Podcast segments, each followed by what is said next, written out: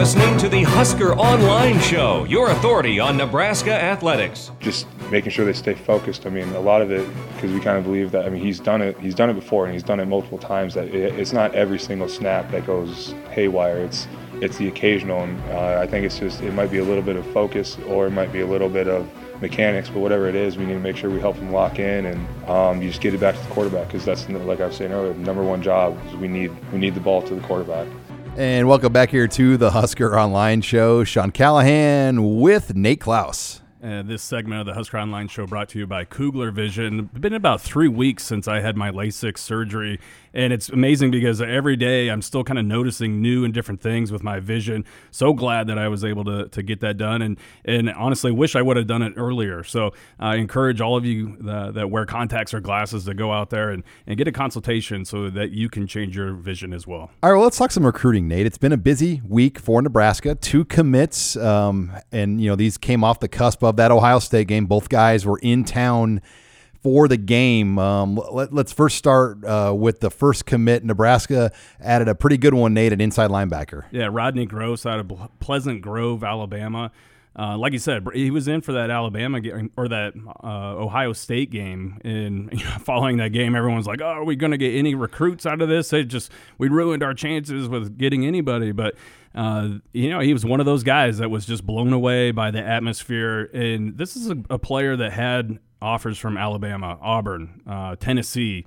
Uh, all these SEC, ACC schools, uh, you know, had, had offered him. He'd taken trips to those schools too, so it wasn't just like a uncommittable offer or whatever. But um, he's 6'2", 235, comes in and, and absolutely loves his time here and sees an opportunity to play early. He's an early graduate, so he'll be on campus in January, able to kind of go through winter conditioning with Zach Duval. And, and I think he's somebody who can go ahead and, and at least push for early playing time or at least make some noise in the spring.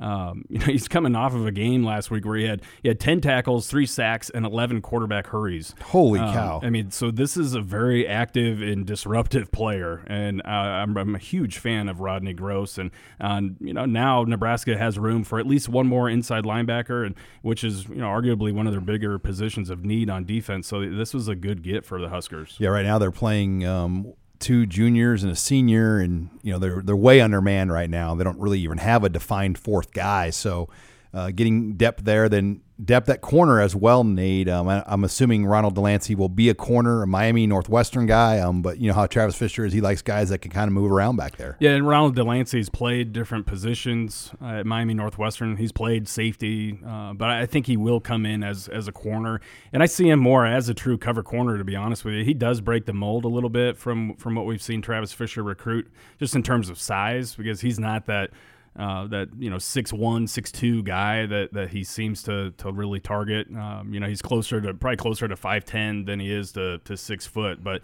um, you know he's he's a very productive player. And, and, anytime you're playing at Miami Northwestern, which I think right now you know Max Preps has them ranked as the number sixteen overall high school program in the country, uh, he sees great talent week in and week out, and there's probably ten or more Division One guys on his team, uh, just in his class, in that 2020 class. I mean, so the the competition that he sees at practice every single day, um, you know, you you kind of have to be like he told me after I talked to him after he committed. He said he goes, "I'm a dog, and I go out there and I compete. And I'm not scared of anybody." And and that's exactly what Travis Fisher likes. So that's those are the types of guys that he wants to bring into this program. And so, um, you know, he feels like he's the top corner in the country. Uh, now his ranking by rivals would not sh- indicate yeah, that. you, I'm going to be the Red Sea Scrolls guy here. Have you called Rob Cassidy and got an explanation on why he's a two star? Well, I think right now it's just kind of size. Uh, you know, because like he's almost six foot. Well, he, he, like I said, I think he's closer. He's probably closer to five ten than six foot, and he's he's a buck sixty five. So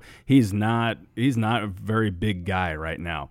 Uh, but he plays big. He you you go and watch his film. He is not afraid to hit somebody, and when he does, he, he puts them down. And and he's blocking field goals. He's picking passes off, return. He's got he's got two or three pick sixes already this season. He's got three or four blocked field goals. I mean, he does a little bit of everything uh, all over all over the football field, and, and I think that we will see his ranking be bumped up. Um, you know, but probably not to where he would like it, like because like I said, he's he thinks that he's one of the top corners in in the country. But um, you know, I really like what Travis Fisher is doing here with with the types of uh, athletes he's bringing in in that secondary. And surprisingly enough, he, all three of his defensive backs in this class now have come from the state of Florida. And so I, I, think there's room for one more for sure, maybe two more if it's the right guy and if they've got room there. But um, you know, that's that's a position where you know now that Delancy's in the boat, I think they can be really selective with. You joked Nate about the talent at Miami Northwestern. There's probably ten guys that don't play football. They're the Division One guys in that no, school. I mean, there's no doubt. I mean, I think on their team as a collective whole, they probably have got 30, 40 guys that have the ability to play at the next level. I wish somebody just your average educated high school football fan in Nebraska could go down to Miami, like we've had a chance to do many times in our careers, and just watch the talent. I mean, it's and, and, and if he is an elite guy in that type of talent setting, that's saying something. Well, yeah, I mean, he's playing Miami Carol City. He's playing Miami Central, uh, Miami Killian. It's survival uh, out there. It, yeah, I mean, it's in each and every one of these teams, they've got 10 20 30 division one guy i mean it's it's insane and so was he at fiu or fau for satellite camps so yeah he, he had an opportunity to work with uh, travis fisher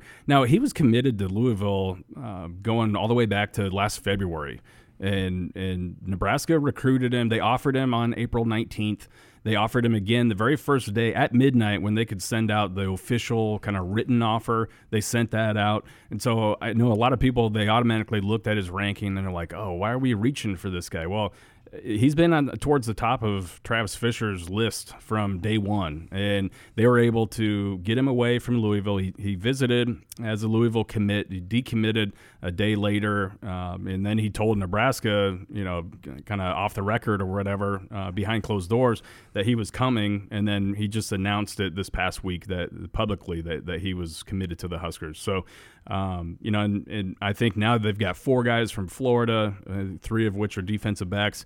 Those guys, talking with them, they, they feel like they're going to continue to be able to get more and more Florida guys up to Nebraska. So, you know, that's that's another layer of this to, to kind of keep an eye on. Nate, we got about less than a minute here, but two targets were on campus last week as well. Four star wide receiver and Georgia commit Justin Robinson and offensive line recruit Alex Harrison. Uh, briefly, what can you give us on those guys? Well, it's interesting with, with, with Harrison out of Utah. He's actually being recruited as a defensive tackle, even though rivals list him as an offensive lineman. But honestly, he'll probably have an opportunity to play either spot, either side of the football at Nebraska. Uh, and then Robinson, the 6'4", 210 wide receiver that's committed to Georgia.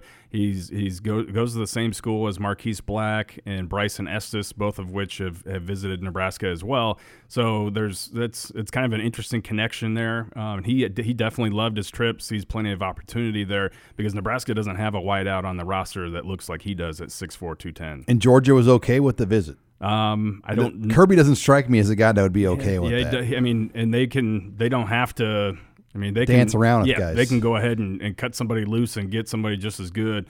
Um, I got the impression that that it probably wasn't something that, that he had their blessing on, but uh, you know, it's not like they've pulled his offer either. It'll be interesting to see because typically um, Sabans and Smarts and those types of guys aren't aren't big fans of that type no. of behavior. But uh, good news for Nebraska. Well, lots to follow. Uh, Nate will be down in Kansas this weekend to watch Turner Corcoran play Friday night.